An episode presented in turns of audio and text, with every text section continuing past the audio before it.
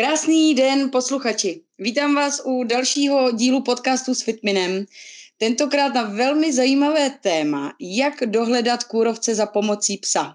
Mým dnešním hostem je Nikol Vošvrdová, která je mistrní světa 2019 v soutěži belgických ovčáků v disciplíně canicross, tedy běh se psem. Mimo jiné hlavně cvičí svého psa k hledání kůrovce. Já se velice těším na dnešní rozhovor. Ahoj Nikol. Ahoj Pájo. Ahoj, jak se máš dneska? Dobře, dobře, dobře. se mám. Dneska jsem si trošku přispala, ale k tomu se dostaneme. dobrá, dobrá. Uh, pojď se nám pro začátek prosím představit, uh, co děláš, čím se zabýváš a představ nám taky svého psího partnera nebo partnerku, jakého máš psa a jak ses dostala ke kanikrosu.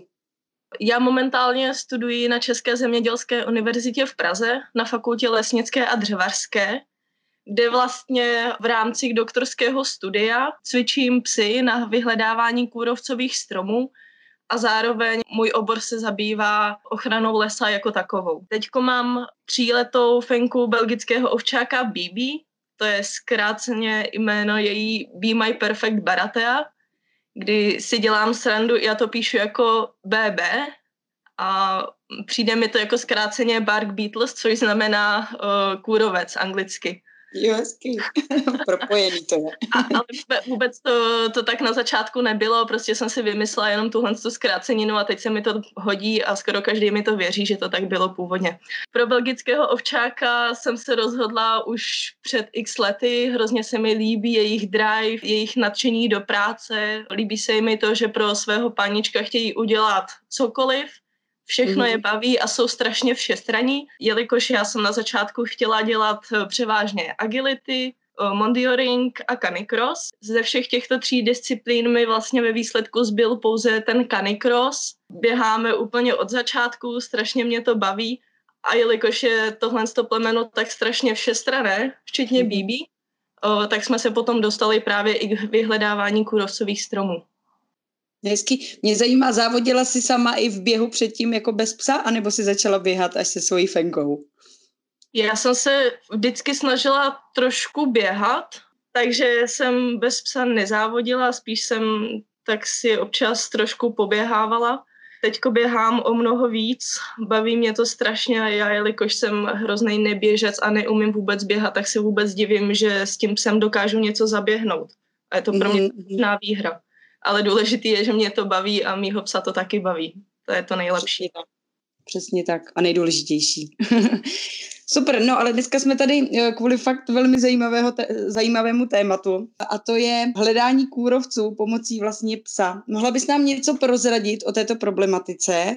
Co je vůbec kůrovec? Jak hodně ohrožuje třeba naší přírodu? A cokoliv tě k tomu napadne? Kůrovec to je vlastně souhrné označení pro skupinu brouků žijících pod kůrou, když se bavíme o psech a o kůrovci, tak se bavíme o likožroutu smrkovém, to je takový malinký, hnědý, lesklý, chlupatý brouček, který eh, pokud není v kalamitním stavu, tak je velice užitečný, jelikož napadá staré oslabené stromy, reguluje tím eh, právě tyhle ty staré stromy, které žere, už je ani nezabíjí, protože oni už jsou skoro mrtvé a tím právě pomáhá celé ekologii lesa.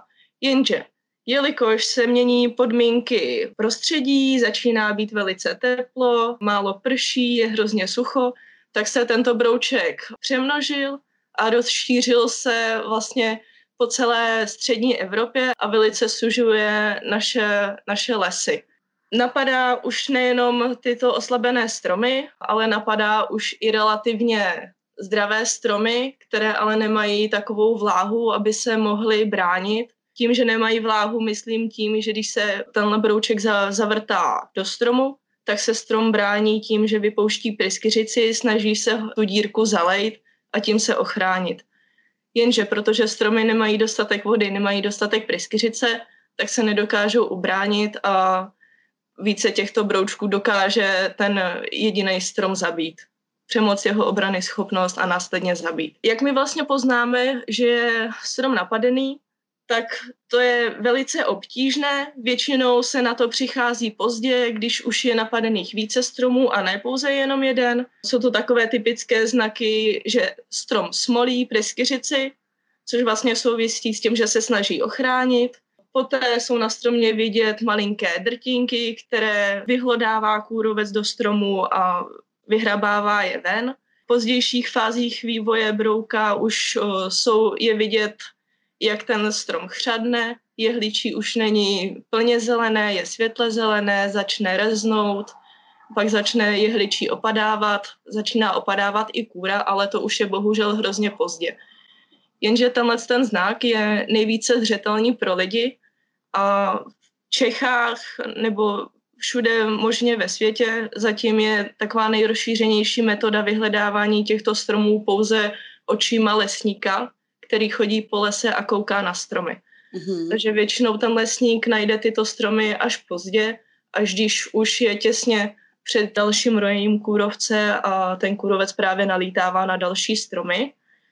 Proto my máme psy, kteří dokážou najít eh, pomocí svého čichu stromy velmi brzy, už hnedko po prvním náletu, protože cvičíme psy na feromonové složky, kterými se kůrovci dorozumívají a díky psímu čichu o, najdeme ty stromy včas, poznáme, že jsou napadení, protože vidíme právě tu pryskyřici, vidíme ty drtinky, které běžně z velké dálky nejsou moc vidět. Mm-hmm. Skvělý, já se zeptám, eh, je ještě je sezóna kůrovců nebo už je to celoroční záležitost třeba v tuto chvíli? Naštěstí je to pouze půlroční záležitost, hmm. je to přibližně od konce dubna do konce září. Eh, přes zimu kůrovci zimují, spinkají a je klid. Mm-hmm. Naštěstí jak pro lesníky, tak, tak i pro nás. jo, jo, jo, jo. A jak v České republice v zamezení kůrovců jsme jako Česká republika jako aktivní v tom? A co se týče třeba těch pejsků právě, jak se to má? O, jsme aktivní, snažíme se proti tomu něco dělat, ale nic není tak jednoduché, jak to vypadá. Je to, je to hrozně složité. V Čechách chybí převážně zpracovatelské kapacity, takže i přesto, že my se snažíme kůrovce vyhledávat, tak už pak je trochu problém s tím, eh, aby se stromy zpracovaly a aby se s tím něco dělalo. Ale pracuje se na tom. Takže doufám, že do budoucna se to trochu zlepší. Že se to bude lepšit a lepšit. No, při hledání ti pomáhá tvoje fenka, BB. A jak se dá vycvičit pes na hledání kůrovce? A jak dlouho to trvá, ten trénink? My jsme s BB začali, když jí bylo 10 měsíců to jsme začali nepřímo na kůrovce, ale začali jsme cvičit klasický nosework, to je vyhledávání skořice a pomeranče. My jsme začali na hledání skořice, aby se Bibi naučila pracovat s čumákem. Hnedko po měsíci, co jsem s ní začala cvičit, jsem jela do Švédska, kde vlastně hledání kůrovcových stromů funguje už asi 10 let. Mm-hmm. Tam jsem se naučila takové základy. Pokračovali jsme, my jsme jeli v listopadu, což bylo ideální, protože jsme měli celou zimu na to si něco nacvičit a poté na konci toho dubna z, uh, začít na reálných stromech. Takže potom v tom roce a půl jsme začali cvičit na reálných stromech v lese a od té doby intenzivně, intenzivně pokračujeme. Pokud by někdo chtěl začít s pejskem uh, cvičit na kůrovce, tak nemusí to dělat od štěňátka, ale může začít klidně i s dospělým psem, což je občas i lepší, jelikož už eh, toho psa známe, víme, že na to má třeba fyzické i psychické předpoklady, eh, akorát je potřeba, aby měl opravdu dobrou fyzičku, aby to dokázal v lese uběhat. Mm-hmm. A Nikol, zeptám se, je vhodné každé plemeno na tohle? A nebo jsou na to speciální spíš určitý, určitý plemena, který jsou proto vhodný? Řekla bych, že klidně i každé plemeno, které na to má fyzickou dispozici, mm-hmm. ale vždycky záleží na tom, jak moc se tomu chce člověk věnovat. Jsou nějaká plemena, kterým to bude hůře se naučit, tím pádem ten výcvik bude třeba trvat i 6 let. Některý mhm. pes to může naučit za půl roku, za rok. Mm-hmm záleží vždycky na tom, co ten člověk očekává. Ale řekla bych, že se dá naučit každý pes, který vyloženě nemá lovecký put, takže přijde do lesa a není schopný dělat nic, jenom, jenom řešit zvěř. Uh-huh. A tak nám řekni, jak dlouho trval výcvik u tvé BB a zajímá mě, jestli je BB jediná v České republice jako pes, která hledá kůrovce. U BB výcvik vlastně trvá dodnes, jelikož ona je právě trošku složitější pejsek, ona je strašně šikovná, ale jak je strašně šikovná, tak právě řeší hrozně moc věcí. Ale na druhou stranu já jsem zase strašně náročná, takže ona je vlastně úplně normální, ale náročná jsem já. Takže mě ještě přišlo do letošního roku, že není plně vycvičená. Letos už bych si dokázala říct a tvrdit, že plně vycvičená je. Takže nám to trvalo přibližně dva roky. Mm-hmm. Jestli jediná, to na 100% říct nemůžu. Myslím si, že ano. Nevím o někom jiném, kromě lidí, které já momentálně cvičím. Mm-hmm. Něco jsi nám už řekla o těch svých začátcích z BB, ale jestli tam je něco ještě přímo u těch kůrovců, jaký byly ty začátky, jak si třeba, jak, jak jste prožívali začátek výcviku a jestli nám řekneš, proč je nejlepší hledač právě pes? Mají úplně neskutečný čich. Uh-huh. Já do dneška pořádně, já se tím hodně zabývám už pár let, no, myslím tím psí, či, či, psím čichem. Uh-huh a do dneška pořádně nechápu, jak to funguje. On to totiž nikdo pořádně ani neví, jak to funguje, ale funguje to velice dobře. Si jsou schopni ucítit eh, i nepatrné množství jakékoliv látky, což si momentálně ověřuji i na různých experimentech právě v rámci doktorského studia. Mm-hmm. No ale u těch kůrovců je to právě tak, eh, že kůrovci se dorozumívají pomocí feromonových složek, průběhu celého života. Oni to mají krásně vymyšlené, že na začátku vývoje se dorozumívají jinými feromony než v průběhu vývoje a než na konci vývoje, aby si dokázali říct, to je taková jejich řeč. Mm-hmm. A mhm. oni spolu právě takhle mluví. Na začátku volají, hej kluci, pojďte sem, pojďte napadnout strom, zabijeme ho, pak hej holky, pojďte se pářit. A potom, potom zase volají na ty kůrovce, tady ten strom už je strašně obsazený, sem už se nedostanete, tak už sem nechoďte, ale běžte hnedko tady vedle. Jdeme dál, no jasně. Pojďte Aha. tady vedle, tenhle strom ještě napadený není a pojďte ho zabít a pojďte se nažrat. A pojďte se pářit, pojď, pojďte se šířit dál. Takže při, uh, přesně na tyhle ty feromony, uh, kterými kůrovci komunikují, tak my cvičíme psy. Vybrali mhm. jsme čtyři základní feromony a všechny tyhle ty čtyři pes umí a je schopný proto najít v kůrovce v jakémkoliv stádiu vývoje. Ono v dobrých podmínkách, eh, ten pes by právě neměl úplně běhat od stromu ke stromu, to už pak je takové, eh, takové to konečné stádium, kdy dohledává ten konkrétní strom. Mm-hmm. Normálně to vypadá tak, eh, v tomhle se to vypadá jako, že jdeme na procházku. Mm-hmm. Pes si běhá jen tak po lese, když něco ucítí, tak by to měl jít dohledat takže když něco ucítí, někam se rozběhne a pak už dohledává přímo ten konkrétní strom. Z nějakých uh, experimentů a spozorování je zjištěné, že dokáže pes najít kůrovce i na 100 metrů, pokud jsou dobré podmínky. A mně se to osobně taky už několikrát stalo, když nám foukal dobře vítr, tak mi BB běžela po cestě a možná to bylo i víc jak 100 metrů a běžela rovnou k tomu stromu, který byl napadený a začala mi ho značit. Ty jo. To je dálka 100 metrů, to je skvělý. Je to uh, zeptám se, v jaký kondici je BB teďka a taky si zmínila už nějakou cestu do Švédska, říkala si před chvilkou, tak jestli nám něco řekneš o vašich cestách do zahraničí a jestli máte nějaké úspěchy už za sebou. Ano, první cesta do Švédska byla právě v těch desíti měsících BB, tam jsem byla deset dní. Druhá cesta do Švédska byla po půl roce, Eh, kdy jsme se dva měsíce učili vyhledávat eh, reálně napadené stromy. Tam jsme se hodně posunuli ve výcviku, jak já, tak i Bibi. Ona se toho hodně naučila, ale hodně jsem se toho naučila i já o lese, o tom, jak poznám napadené stromy, jak je mám vyhledávat, eh, jak pracovat se psem a podobně. Další cesta do Švédska by měla být, být uh, tento rok. Ona už měla proběhnout, protože jsem si chtěla udělat certifikaci na kůrovcového psa, jenže kvůli situaci, která nastala, tak uh, jsme se tam bohužel nedostali, ale doufám, že nám to vyjde v srpnu a že konečně tam budeme moci jet a udělat vlastně ten nejvyšší certifikát, který se dá, což znamená projít uh, asi 80 hektarů během jednoho dne, nebo 100 mhm. hektarů, teďko přesně nevím. Takže doufám, že to bude náš největší úspěch. Ale já mentálně za největší úspěch považuji to, že BB v krásné, skvělé kondici uh, v hledání, mm-hmm. protože co letos předvádí, my jsme ještě nešli do lesa, aby jsme nic nenašli. Vždycky, když jdeme do lesa, tak najdeme minimálně jeden strom, ale většinou jich je třeba i 20, 30, 60. Je, je strašně šikovná a začínám jí pořádně věřit a opravdu s ním mám radost, že jí to tak jde. Ptám se, jak, jak probíhá trénink BB a co všechno je jeho součástí. A jestli se, zajímá mě třeba, jestli se liší trénink teď o, oproti začát, začátku, což asi ano, tak mě zajímá, jaký tam je rozdíl. Já ten trénink vidím tak nějak, že se dá rozdělit do dvou částí.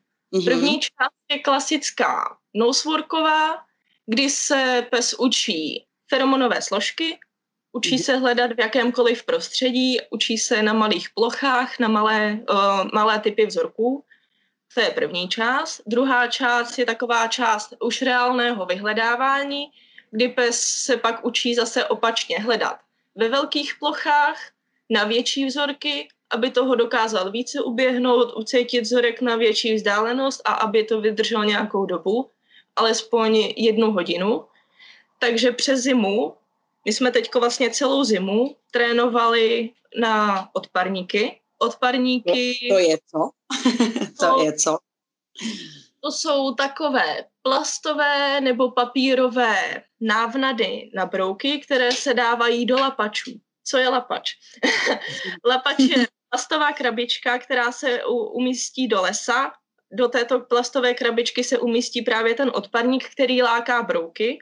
A brouci se chytají do těch plastových eh, krabiček, které slouží k tomu, aby lesník eh, dokázal říct, jo, v téhle části lesa je to tolik kůrovců, odchytávají se právě do těch pastí, počítají se a je to jakýsi znak, kolik toho v tom lese je. Takže my cvičíme na tyhle ty odparníky po celou zimu, protože potřebuju toho psa naučit, aby běhal na velkém prostranství, což znamená třeba 10 hektarů, aby zachytil vzorek třeba i na těch 100 metrů a aby to vydržel alespoň hodinu. Takže všechny tyhle ty tři věci jsem se snažila celou zimu skombinovat dohromady a myslím, že se nám to velice dobře, uh, dobře povedlo. Pak by ještě nastala otázka, jestli mi BB v lese značí tyhle ty odparníky od lesníků. Tak ano, značí, ale to není nic proti ničemu. Já si ji odměním a vlastně ona má jednu odměnu navíc, já mám radost, že něco našla, ona má radost, že dostane něco ke žrádlu. Na tohle používám vždycky konzervy Fitmin eh, for Life, protože si vezmu celou tu konzervu, naskládám si to do krabiček, vezmu si krabičku do kapsy a jdu, což je ideální a ona to má strašně ráda. Takže za tohle já si ji odměním a pošlu ji dál. Mm-hmm. A mhm. dál do lesa hledat. A trénujete pouze v lese, nebo i jinde se dá trénovat? Tu první fázi trénujeme všude, doma, venku, ve městě, klidně i v kavárně, to je úplně jedno. Důležitý je, aby se pes naučil hledat aby se neučil hledat právě strom od stromu, mm-hmm. ale aby se naučil hledat pach. A aby věděl, že když zachytí ten pach, tak ho má jít dohledat a nějak označit.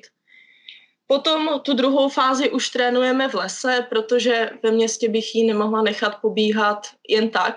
Mm-hmm. A už je potřeba se potom přiblížit těm reálným podmínkám, takže to už cvičíme v lese. Kolik stromů třeba během jednoho tréninku zvládne BB označit? Já nedokážu říct, kolik jich dokáže, nebo kolik jich dokáže označit, protože to vždycky záleží na tom, kolik těch stromů v lese je.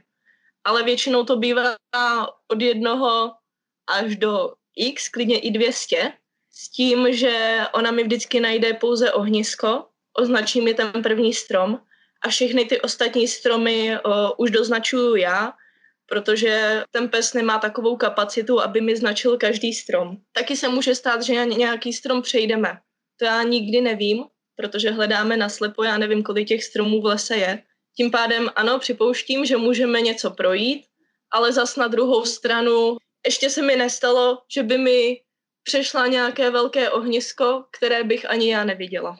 Během tréninku, co jsem dělala v zimě, ty dlouhé tréninky hodinové, tak jsem jí vždycky dávala jeden až tři odparníky. Spíš jsem jí třeba dávala jeden nebo dva dál od sebe, abych ji naučila, aby delší dobu hledala a třeba ani nic nenašla. Protože když pes nic nenajde, tak to pro něj může být velice stresové. Mm-hmm. Proto je potřeba, aby se to naučil. Občas se totiž stane, že jdeme do lesa a nic nenajdeme. Letos teda ne, ale minulý rok se nám to párkrát stalo.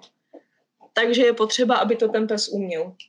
Jak vypadá označení napadeného stromu psem a co se následně dělá, když BB strom označí? Každý pes to má jinak, ale zrovna BB o, si to značení vymyslela sama a dělá to, že běží k napadenému stromu, zastaví se u něj a buď to se k němu tulí, když mm-hmm. ještě má nějakou energii, když už nemá energii, když už je opravdu teplo, tak u něj jenom stojí a kouká.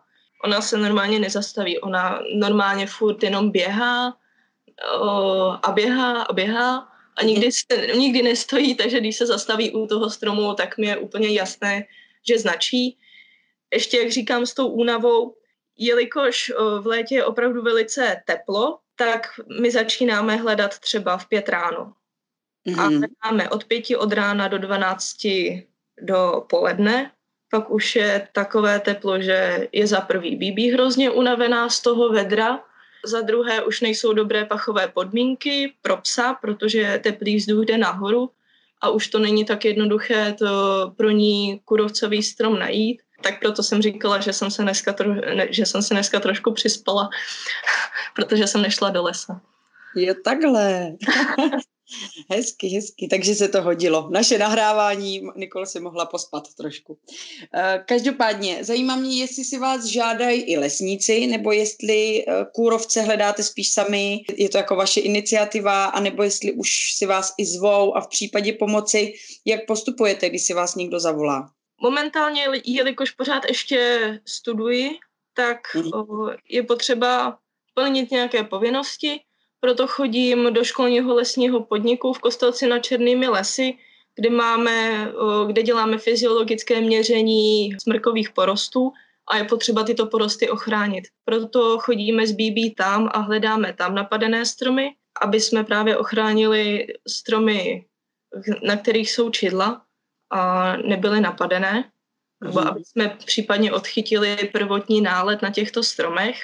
Ale už se mi párkrát stalo, že mi zavolal nějaký lesník, který o nás slyšel nebo nás viděl na Instagramu a řekl si, jo, to by bylo fajn to zkusit, nebo jak říká jeden lesník, i tonoucí se stébla chytá, takže, takže to chtěl prostě vyzkoušet, takže jsme už párkrát byli u někoho v lese ale není to vyloženě tak, že bych si sama hledala les nebo šla někam do lesa, našla tam kůrovce, to já úplně nemůžu. Já úplně nemůžu někomu chodit po lese, jen Jasně. tak tam něco dělat, chodit mimo vyznačené cesty, to prostě nemůžu. Mm-hmm. Takže zatím ještě čekám, až, až mi někdo zavolá. Do budoucna bych uh, ráda případně sama vyhledávala uh, nějaké lesníky, nějaké porosty. Takže uh, tak by to d- mělo vypadat. Ono je také nutno říci to, že pes má význam v lesích, kde není kalamitní stav. Ono ano. totiž nemá význam chodit se psem do kalamitního stavu, kde všichni vidí, že jsou e, napadené stromy a je jich tam na jednom místě třeba sto. To už Jasně. to vidí i člověk. Pes Aha. má význam právě v tom stavu, kdy ještě kalamitní není a je tam třeba jeden strom uprostřed lesa, který ten lesník neuvidí. Takže dá se tam předej, předejít tomu rozšíření vlastně, že jo? Chápu to dobře. tak. BB najde ten první napadený strom, nebo prvních pět, mm-hmm. ty by se měly nějak zpracovat, pak třeba ještě vždycky tam nějaké stromy zbydou, které nejsou vidět. Tak zbydou tam třeba dva už jenom, nebo tři, ty se taky zpracují a už potom by tam nemělo vzniknout větší ohnisko. Už se ti nikdy, Nikol, stalo, že BB označila nenapadený strom? Před půl rokem bych řekla, že se mi to nikdy nestalo, Letos se mi to už stalo, ale to bylo spíše způsobené tím, že už bylo někdy 11-12 hodin, bylo strašně teplo, ona byla hrozně unavená a byli jsme v místě, kde byly asi tři velká ohniska vedle sebe mm-hmm. a ty feromony byly nafoukané po celém lese. takže už se mi stalo, že, že mi označila jeden strom, ale on byl sice, já nevím na 100%, jestli nebyl napadený, připadal mi, že není, ale strom vedle napadený byl. Takže mm-hmm. už se to stalo, ale od toho jsem tam já, od toho je to týmová práce, aby jsme spolu komunikovali a spolu se domluvili, jestli ten strom napadený je nebo není. Jasně. Eh, zůstaneme ještě chvilku u té BB. Eh, zajímá mě, jak dlouho se BB dokáže soustředit a jakou třeba plochu i zvládnete prohlédnout za, za tu její eh, jakoby směnu, když to mhm. tak můžu říct. Soustředit Ona se dokáže soustředit o relativně krátkou dobu. Mm-hmm. Myslím tím, dokáže hledat třeba hodinu, hodinu a půl v kuse, ale to není tak, že by se, že by celou dobu čuchala naplno. To by nevydržela a to nevydrží žádný pes. Ona má za úkol tu hodinu a hodinu a půl uběhat, učuchat ve smyslu, že chodí, chodí, jako trošku si dejchá, nebo dechá si, jak potřebuje, ale když něco zacítí, tak to jde dohledat. Mm-hmm. A to je mhm. právě takový to soustředění, kdy ona musí vědět, že nejsme na procházce, ale pracuje se, ale nemusí pracovat intenzivně hodinu a půl, protože by to prostě nezvládlo. Ale když něco ucítí, tak to dohledá. Za tu hodinu dokážeme projít 10 hektarů, pokud je opravdu dobrý terén. Pokud je špatný terén, tak dokážeme projít třeba 5-8 hektarů pak se to také odvíjí od toho, kolik najdeme napadených stromů. Čím více najdeme napadených stromů, tím více to zdržuje, protože musím stromy značit sprejem, musím zadávat GPS souřadnice a to už pak k nás zdržuje právě od té prošlé plochy. Jasně, jasně. Tyhle ty hodinová, hodinu a půl dlouhá kolečka zvládneme třeba dvakrát, třikrát za den. Mm-hmm ho dokáže projít relativně hodně, ale myslím, že její limity se dají ještě posunout. Super. Zajímá mě teď, ty bys si zmínila, že, že ty pejsci tím, že mají prostě vymáklý ten uh, čich, uh, že určitě jsou mnohem šikovnější na to hledání, než je člověk a jaká je ale úspěšnost hledání kůrovce u psa versus u člověka. A taky jsem v pár rozhovorech i zaslechla s tebou, že vlastně třeba lidi nejsou ještě vůbec k téhle metodě nebo k, ten, k téhle disciplíně vůbec jako důvěřiví, že třeba nedů, jako nevěří tomu, že by pes mohl toho kůrovce najít. Uh, mně to přijde úplně právě skvělý. Nikdy by mě to nenapadlo, že, že psi hledají kůrovce až do, do této chvíle. Každopádně, jestli nám něco řekneš i k tomu, jak se to má, jako to, to postavení té společnosti uh, k téhle problematice. Někteří lidé tomu věří, někteří lidé tomu nevěří. Většinou lidé z pejskarského světa věří tomu, že dokážeme z BB hledat kůrovcové stromy.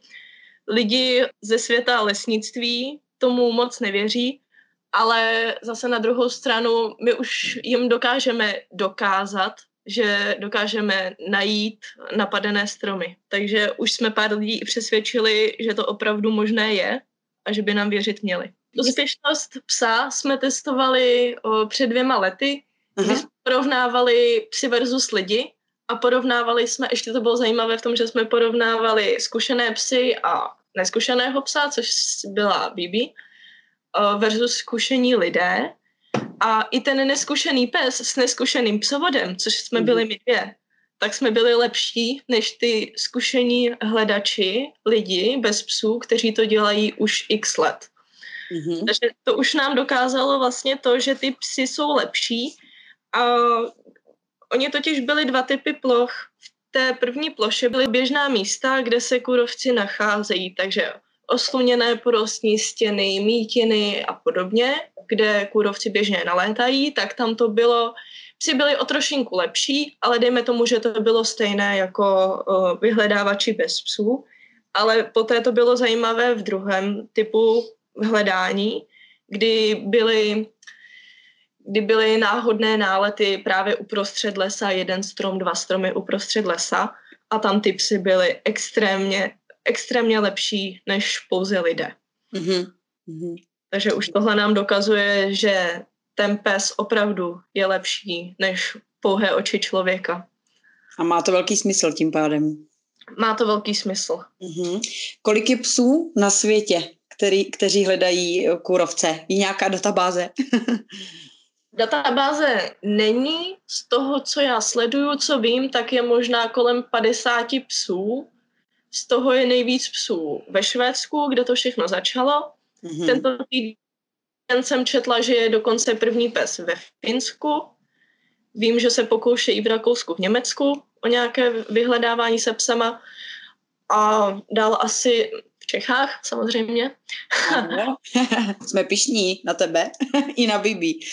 a o dalších zemích o, teďko si hned nespomenu, ale asi někde, někde budou další psy, jenom o tom prostě nevím. Uhum, uhum. Ještě se zeptám, dokáže i Bibi třeba najít jiné škůdce teda v tom lese, nebo jestli vůbec jsou tam jiní škůdci, které dokáže pes odhalit? Jiní škůdci jsou, pes dokáže odhalit cokoliv, co ho naučíme. Bibi zatím umí hledat pouze líkožrouta smrkového, ale mm. cílem je naučit jí hledat i líkožrouta severského, což je vlastně druhý, uh, další druh kůrovce, který ale žije v korunách stromů. U něj je právě problém v té detekci, jelikož jak žije hodně v korunách stromů, tak těžko se hledá pouze očima. On také nenalétává do těch pastí, do lapačů, jak jsem vám říkala. Mm-hmm. Takže, takže proto je ta detekce těžší. O to těžší to bude i pro psa, protože z vrcholku stromu je opravdu těžké, aby pes dokázal poznat, jestli tam ten líkožrout je nebo není. Ale já si myslím, že by se to nějakým stylem uh, dalo naučit, protože z něj odpadávají drtinky, právě které padají na patu stromu a tyhle drtinky v sobě mají nějaké feromony od kůrovce. Takže já si myslím, že by se ten pes dal naučit ale to je ještě hudba budoucnosti. Mm-hmm. Je to v procesu. Tak já vám přeju hlavně, aby to dopadlo.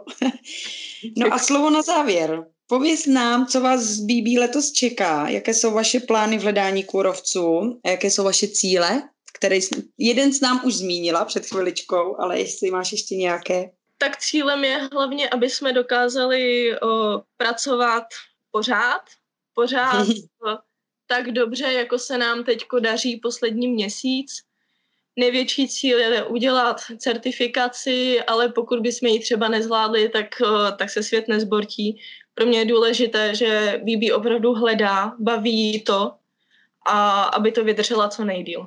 Uh-huh, uh-huh. A, a čeká vás teda ta cesta ještě, možná do toho Švédska, to je ta certifikace teda, takže já vám přeju, aby to dopadlo Děkujeme. Všechno. Mhm. A moc, moc děkuji za opravdu poučný rozhovor. Přeji ti, abyste s BB dosáhli všeho, co máte v plánu. Měj se krásně, ať se vám obou dvou daří. Děkujeme, Pájo. No. krásný, krásný den, užívej všeho, co vás čeká. A na vás se posluchači těším při dalším díle podcastu s Fitminem. Ráda bych ale připomněla, že pokud máte nějaké tipy, nápady, co chcete, abychom probrali, určitě nám napište. Mějte se krásně, užívejte pěkného počasí, ať se vám všem daří a mějte se. Ahoj.